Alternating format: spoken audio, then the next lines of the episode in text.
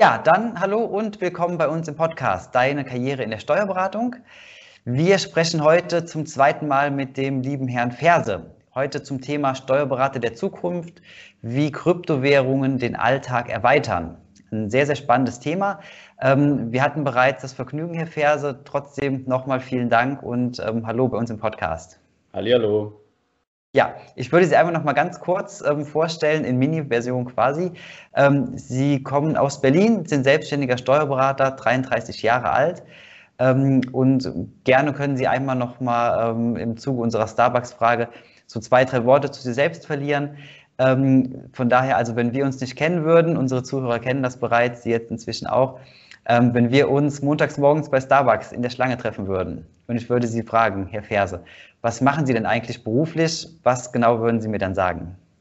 Ja, äh, dass ich Steuerberater bin und auch schon mehr als 13 oder 13 Jahre Berufserfahrung mitbringe und ansonsten mich auf Immobilien-Nachfolge spezialisiert habe und ähm, das Thema Kryptowährung, was wir auch heute besprechen wollen, ein sehr wichtiges Thema sein wird in der Zukunft. Und was habe ich sonst noch für Spezialgebiete? Ja, internationales Steuerrecht habe ich noch als Spezialgebiet und ähm, ja, Gutachten noch. Das habe ich noch gar nicht erwähnt. Gutachten schreibe ich noch einige. Ja, super. Und ähm, aus einem dieser Punkte, ähm, das hat sich im Vorgespräch ergeben gehabt, ähm, wollen wir heute dann diese Folge drehen. Ähm, Kryptowährung, ein unfassbar spannendes Thema aktuell, ähm, wenn man, ähm, ich weiß nicht, ein Finanzmagazin irgendwo aufmacht. Es gibt ja mittlerweile keine Ausgaben mehr, wo das nicht mit behandelt wird. reden wir einmal ganz allgemein, Bereich Kryptowährung. Ähm, Sie sind da unterwegs. Erzählen Sie uns doch einmal so ein bisschen, wie Sie den Bezug dazu bekommen haben, beziehungsweise was genau für Sie an dem Thema so faszinierend ist. Ja, Kryptowährung ist, äh, wie Sie schon sagen, auf jeden Fall ein, äh, ein Thema, was wir aktuell aus der Medienlandschaft nicht wegdenken können. Wenn ich täglich meine Podcasts auf dem Weg zur Arbeit höre, finde ich eigentlich kaum noch einen Podcast, äh, der sich mit Finanzen, Wirtschaft und Aktien beschäftigt, der nicht irgendwie das Thema auf der Agenda hat oder zumindest anspricht. Jetzt hatten wir wieder die, ähm, ja, das Abfallen und das Steigen des Bitcoin und Ethereum. Das ist also wirklich in den Medien. Und wie bin ich dazu gekommen oder seit wann bin ich irgendwie damit involviert? Das ist, denke ich, so seit 2018, 19 so in dem Dreh. Auch durch die Medien, muss man ganz ehrlich sagen. Was ist das? Da habe ich mir das angeguckt, was das ist dass es eben nicht nur eine reine Bezahlmethode ist, sondern eben auch eine Technologie, die dahinter steckt, sei es die Blockchain oder eben halt zukünftig auch das Internet der Dinge sozusagen unterstützend. So habe ich mich dann da mit dem Thema befasst für mich und habe dann auch entschieden, da selbst ähm, im Bereich des Trading aktiv zu werden und den ersten Trade, glaube ich, habe ich sogar in 2017, nee, Verzeihung, 2017, 2018, ich habe mich gerade in den Jahren geirrt, ähm, gemacht. Ich habe nämlich vorgestern geguckt, ähm, was, äh, wann, wann habe ich denn meinen ersten Trade gemacht? 17, 18 habe ich den ersten Trade gemacht. Bin also schon sehr lange dabei. Und man kann, auch wenn man so die Entwicklung der letzten Tage und Wochen und Monate sich anguckt, muss man natürlich immer auch ein bisschen im Vorfeld den Warnhinweis geben. Es ist ein hochspekulatives Produkt, was dahinter steckt, aber eine sehr interessante Sache. Also ich glaube, viele Trader arbeiten damit eher, weil sie es interessant finden, weil sie es auch für zukunftsträchtig halten.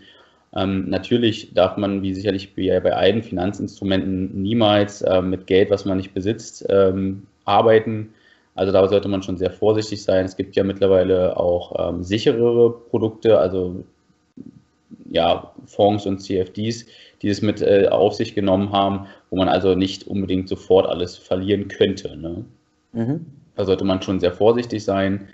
Ähm, mir selbst ist es zum Glück noch nicht passiert, dass es eher nach unten ging, sicherlich mal tagesweise, aber ähm, aktuell, ich habe jetzt äh, vor ein paar Tagen auch wieder oder äh, vorgestern gekauft und wenn man sich die Kurse hier anguckt, alles gut, aber man muss da schon aufpassen, Ahnung haben oder sich Hilfe holen. Das ist auch ganz witzig. Ich habe mittlerweile auch mehrere Mandanten, die äh, Kryptowährungscoach sind. Die coachen dann die Leute, wie sie eben erfolgreich mit Kryptowährungen handeln können. Mhm.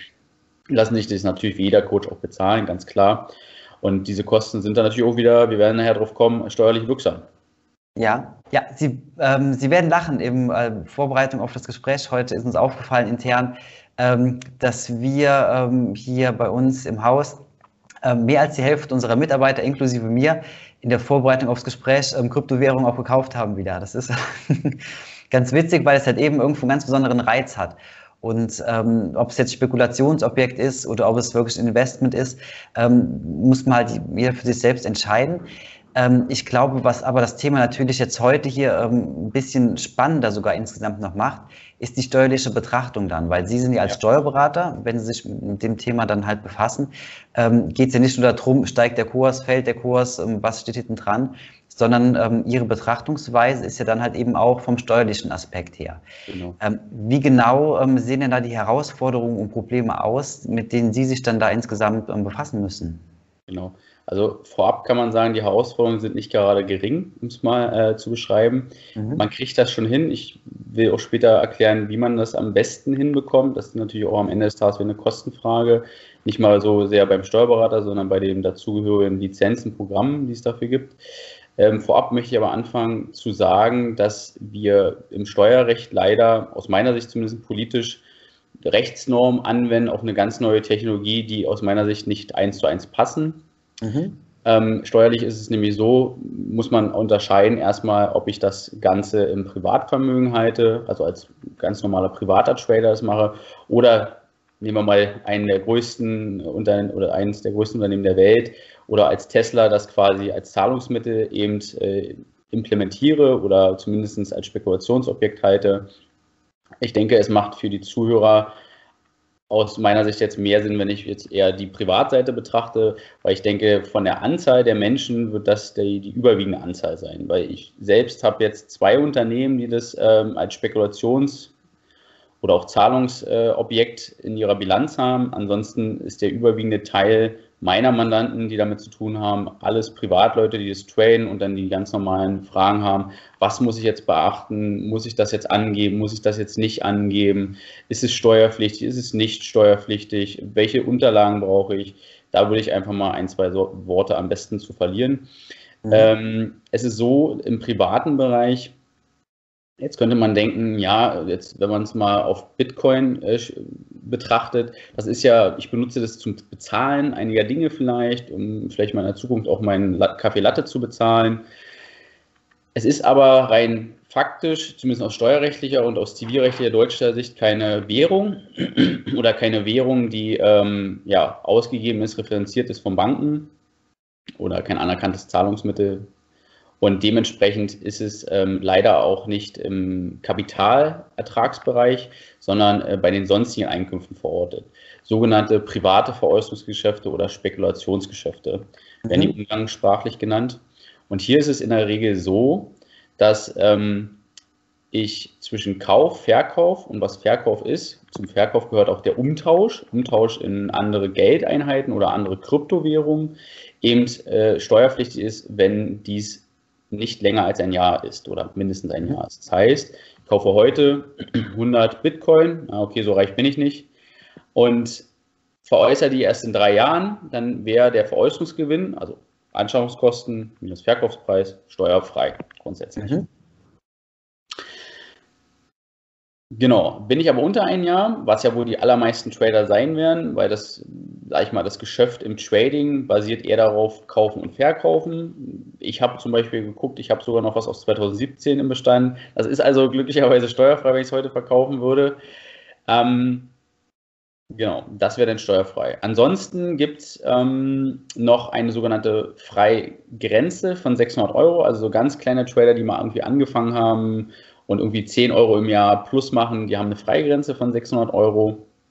Man musste aber dazu sagen, ähm, Freigrenze ist ein Fachwort und das bedeutet schlicht und ergreifend, habe ich mehr als 600 Euro Gewinn aus, pro Jahr aus diesem äh, Trading, Tausch und so weiter, dann ist alles steuerpflichtig. Also da gibt es nicht irgendwie diesen mhm. Freibetrag, also, sondern es ist eine Freigrenze. Ne? Also wenn ich die überschreite, habe ich Pech sozusagen. Mhm. Ansonsten, ich habe mir mal ähm, ein, zwei Stichpunkte hier auch gemacht, deswegen schiele ich gerade nach rechts was ich da noch erzählen will, genau Verluste. Na, ich habe es ja eingangs schon erwähnt, Verluste können immer teilweise auch relativ schnell entstehen. Äh, da muss man nicht nur wirtschaftlich aufpassen, sondern da ist halt auch steuerlich einiges zu beachten. Nämlich einmal, wenn der Verlust entsteht, kann ich den nicht jetzt mit Aktiengewinnen beispielsweise verrechnen, sondern weil es eben keine Kapitaleinkünfte sind, kann ich das nur mit anderen privaten Veräußerungsgeschäften verrechnen, die man normalerweise in der Regel nicht so oft hat, außer jetzt bei Bitcoin. Das heißt, de facto wird man also Verluste nur mit Gewinnen aus Bitcoin in der Zukunft berechnen können. Als Alternative ein Jahr rückblickend geht auch, also sogenannter Verlustrücktrag. Mhm. Da muss man also schauen, ob es manchmal sogar vielleicht aus der Steuerquotensicht sinnvoll ist, einen Trade auszulösen, der zwar einen Verlust bewirkt, aber innerhalb dieses einen Jahres ist, weil umgekehrt, ich muss alles, was älter als ein Jahr ist, nicht versteuern, aber was ich veräußere und einen Verlust mache, was länger als ein Jahr gehalten wurde, kann ich auch nicht als Verlust geltend machen. Okay. Mhm. Ja, da muss man natürlich auch aufpassen. Dass man dann halt vielleicht sagt, okay, ich führe jetzt hier einen Trade aus, der zu einem Verlust führt, aber ich nehme lieber den Verlust mit aus steuerlichen Gesichtspunkten, um dann wieder mit Gewinnen, beispielsweise im selben Jahr, aus ähm, Kryptowährung zu verrechnen. Das könnte also Sinn machen. Muss man aber im Einzelfall betrachten und da muss man wirklich schauen, ob ähm, das, diese Durchrechnerei nicht dann auch ein bisschen zu viel Aufwand ist. Ne? Also, ja, also wirklich sehr, sehr, ähm, sehr, sehr spannend auch im Detail. Wenn ich mir jetzt vorstelle, ich als ähm, privater Anleger in dem Bereich oder als privater Spekulant, ähm, ist es da nicht so, dass das halt auch, jetzt hat sie das gerade am Ende schon angesprochen habt, ähm, ein enormer Aufwand ist halt da wirklich halt dann ständig halt zu gucken, okay, wie ähm, orientiert sich das, ähm, wie sieht es aus, ähm, muss es jetzt besser verkaufen oder halte ich das nicht besser? Ähm, unterstützen Sie das auch oder geben Sie quasi Ihren Mandanten dann nur den Input, um zu sagen, okay, guck mal nach, so und so muss es aussehen, ähm, dann musst du verkaufen und du musst es immer auf dem Schirm haben. Ähm, wie genau sieht da die Beratung im Endeffekt dann aus? Genau, also die Beratung sieht am, ziemlich zu Beginn aus, dass ich dem Mandanten mitgebe zu bedenken, ob er zukünftig wirklich Short oder Long Term, also Long Term in dem Fall ist ja alles, was älter als ein Jahr ist, mhm. eben tradet ähm, also wenn ich jemand bin, der jetzt wirklich nur ab und zu mal reinguckt, sollte man sich das wirklich überlegen. Einfach weil eben, wie Sie es ja auch angesprochen haben, eine relativ hohe Belegvorhaltepflicht äh, aus dem Gesetz sich ergibt, beziehungsweise Dokumentationspflicht. Das heißt, wenn man das rechtssicher, diese Preise, Verkaufspreise, Gewinne und so weiter dokumentieren will gegenüber dem Finanzamt, dann braucht man Transaktionshistorien, dann braucht man äh, E-Mails von den Käufen und Verkäufen. Man kriegt ja zum Beispiel, ich bin unter anderem bei Binance, wenn ich bei Binance was kaufe, dann kriege ich eine E-Mail, dass ich was gekauft habe. Wenn ich was verkaufe, wenn ich was umtausche, kriege ich auch eine E-Mail. Ist auch nochmal alles in der Transaktionshistorie hinterlegt. Das sollte dann alles gespeichert werden. Und jetzt kommt es nochmal on top, um ja zu erfahren, was wurde denn jetzt zu welchem Preis verkauft, brauche ich im Endeffekt diese Transaktionshistorie und muss sie gegebenenfalls noch im Rahmen einer Excel- oder CSV-Datei ergänzen, um bestimmte Informationen, wie zum Beispiel, was hatte ich vielleicht für Anschaffungsnebenkosten, hatte ich noch irgendwelche Aufwendungen, hatte ich noch einen Coach zum Beispiel, muss ich dem den ein, zum einen Trade zuordnen, gehört es zu allen Trades, ähm, habe ich was umgetauscht, habe ich vielleicht noch bei einer anderen Börse was transferiert. Das kann also relativ schnell ausufern, diese Dokumentation. Und ähm, man kriegt das schon hin, wenn man genug Zeit hat. Das heißt, man muss da teilweise in der Dokumentation mehr Zeit investieren, als in der Beschaffung der Informationen. Trade ich jetzt, trade ich nicht. Tausche ich, tausche ich nicht. So, und dafür gibt es aber auch ähm, mittlerweile bestimmte Programme, die natürlich dann auch Geld kosten, wo man im Endeffekt diese Trading-Historie sag ich mal, ich bin mal wieder beim Beispiel Binance, eben exportiert als CSV und dort wieder einspielt, die daraus eben die steuerlichen Aufzeichnungspflichten ja quasi aufbereitet und, und dann quasi das Leben des Steuerberaters einfacher macht. Ähm, denn es ist ja so, ich, ich habe es eingangs erwähnt, bei Bitcoin oder bei Kryptowährungen wendet der Gesetzgeber bestehende Rechtsnormen leider auf eine völlig neue Technologie an. Das heißt, er hat sich überlegt, bezüglich der, also wenn Sie sich vorstellen, um das mal ein bisschen besser darzustellen, wenn ich jetzt 10 Bitcoin einkaufe und am nächsten Tag verkaufe ich 5 und wieder am nächsten Tag verkaufe ich 3, ist ja mein Bestand noch weiterhin 2 Bitcoin. So, aber mhm. wie hoch ist jetzt der Verkaufspreis oder der Veräußerungsgewinn der 5 Bitcoin und der 3 Bitcoin? Das ist, muss an sogenannten Vorrats- oder ja, Bewertungsmethoden eben ermittelt werden und die kommen eigentlich aus der Vorratsbewertung, wie zum Beispiel eine Inventur. Ein Sack Reis, ich habe zehn Säcke Reis gekauft und verkaufe dann fünf Säcke Reis und nochmal drei Säcke Reis. wie, wie, viel, wie hoch ist mein wertmäßiger Bestand am Ende des Jahres, jetzt in meinem Beispiel eben zwei Säcke Reis. Daher kommt es eigentlich und wird jetzt aber natürlich leider auch bei Privatleuten grundsätzlich erstmal angewandt. Da kennen wir das sogenannte FIFO-Verfahren, das First In, First Out. Das heißt, ich gucke mir an, was wurde zu welchem Preis zuerst angeschafft. Mhm. Und das ist quasi mein Referenzwert für die erste Veräußerung. First in, first out. Mhm. Darüber hinaus ist so ein bisschen leicht umstritten, ob man das wirklich anwenden kann, weil eigentlich ist bei FIFO-Verfahren ähm, sind solche Sachen nicht Teil oder sollten eigentlich nicht Teil sein, die so irgendwie Währungsreferenzen haben, weil am Ende des Tages ist ja natürlich Bitcoin Zahlungsmittel, ob es jetzt nun anerkannte Währung ist oder nicht. Darüber hinaus kann man, und das ist meistens auch einfacher, sogenannte Durchschnittsmethode oder Durchschnittsverfahren anwenden. Dann wird einfach ein Durchschnittspreis aller Käufe und aller Verkäufe ermittelt. Aber basierend auf alle Möglichkeiten der Bewertung ist immer die grundsätzlich gute ja, Datenlage, schlicht und ergreifend. Mhm. Heißt also, ohne gute Datenlage des Mandanten können wir Steuerberater fast nichts machen. Oder es wird extrem teuer, obwohl ich vielleicht nur 500 Euro äh, Gewinn gemacht habe bei Bitcoin oder bei Kryptowährungen.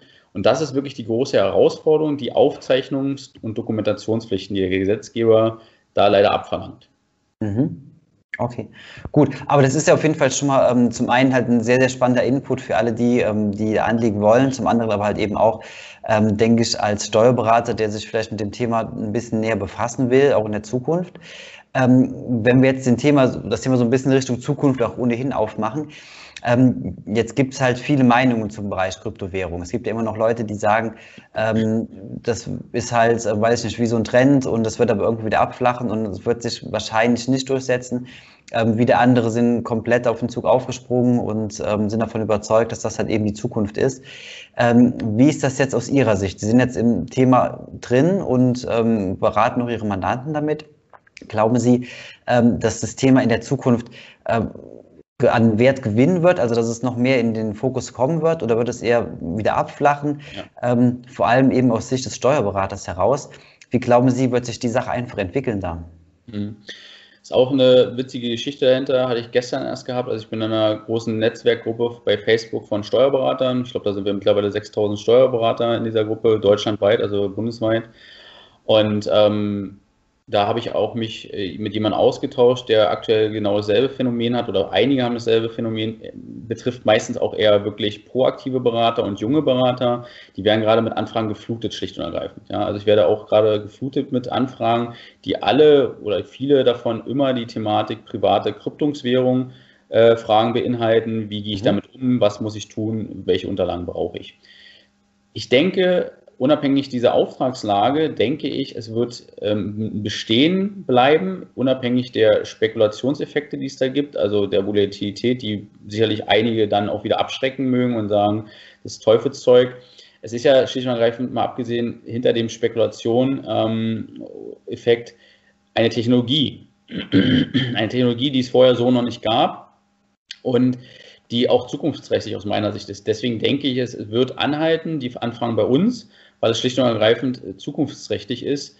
Und es wird mehr werden und jeder Steuerberater, der vielleicht auch älter im Jahrgang ist, der ist gut beraten, sich zumindest einen Kollegen, muss ja nicht Steuerberater sein, aus seinem Haus sich zu holen, der sich intensiv mit dem Thema befasst, weil es wird an keinen, aus meiner Sicht an keinen oder so gut wie keinem Steuerberater vorbeigehen, außer der jetzt sich kurz vor der Rente befindet, ähm, da Mandanten zu beraten weil sie werden sich auf jeden Fall dann einen Berater suchen, der das kann. Natürlich könnte man sagen, man kooperiert auch mit einem Berater, man muss ja nicht alles wissen, auch nicht als Steuerberater. Äh, man holt sich einen speziellen Steuerberater, der jetzt spezielle Beratung macht, das ist gar nicht so untypisch. Passiert relativ häufig sogar. Ich denke aber, dadurch, dass es halt, ich sag mal, jeder normale Einkommensteuermensch halt auch tätigen kann, wird das, denke ich, nicht unbedingt zielführend sein, weil wenn jetzt jemand ein Einkommensteuermandat nur eine kleine Frage hat, dann jetzt zu verweisen auf einen Spezialsteuerberater, der halt verständlicherweise auch vielleicht 200 Euro die Stunde nimmt, netto, ähm, wird sicherlich nicht zielführend sein. Deswegen wird es nicht anders gehen, als ein doch fundiertes Grundwissen sich anzueignen in der Kanzlei. Mhm. Okay, aber ist ja auch als ähm als Ausblick in diese Richtung ähm, sehr gut zu wissen, dass sie auch dann halt, wenn sie in ihrem Netzwerk auch sagen können, okay, ähm, da sind andere Steuerberater, die halt eben ähm, ähnlich wie Sie auch halt immer mehr Anfragen über dieses Thema bekommen. Ähm, zeigt es halt eben, dass so die Kurve mal angestiegen ist, aber jetzt eben auch nicht abflacht, sondern halt mindestens mal konstant bleibt, ähm, eher sogar ähm, noch weiter hochgeht dann. Absolut, ja. Also das kann man schon so sagen. Ja. Okay, super. Ähm, ja, Herr Ferse, vielen, vielen Dank. Das waren wirklich sehr, sehr spannende Einblicke, vor allem ähm, zum Thema Kryptowährung, wenn man das eben aus einer anderen Sicht halt eben auch ein bisschen betrachtet Klar. und halt eben nicht, ähm, wie sieht das aus, steigt, fällt, ähm, wie sieht die Zukunft aus, sondern halt eben auch, dass man da Dinge auf dem Schirm haben muss, die ähm, im Bereich Dokumentation gehen und so weiter, halt eben alles, was da ähm, zur Aufzeichnung eben dient. Ähm, von daher vielen, vielen Dank für die Informationen. Ähm, ich würde gerne unseren Hörern anbieten, ähm, ihre ähm, ja, Kontakte aufzunehmen. Dazu würden wir einmal ihre Homepage und so weiter und die Kontaktdaten in den Show Notes einmal verlinken. Ja, wünsche Ihnen auf jeden Fall weiterhin alles Gute. Vielen Dank für das Vielen Mitwerk Dank. und sicherlich hört man sich noch einmal. Absolut. Vielen lieben Dank. Danke für die Möglichkeit.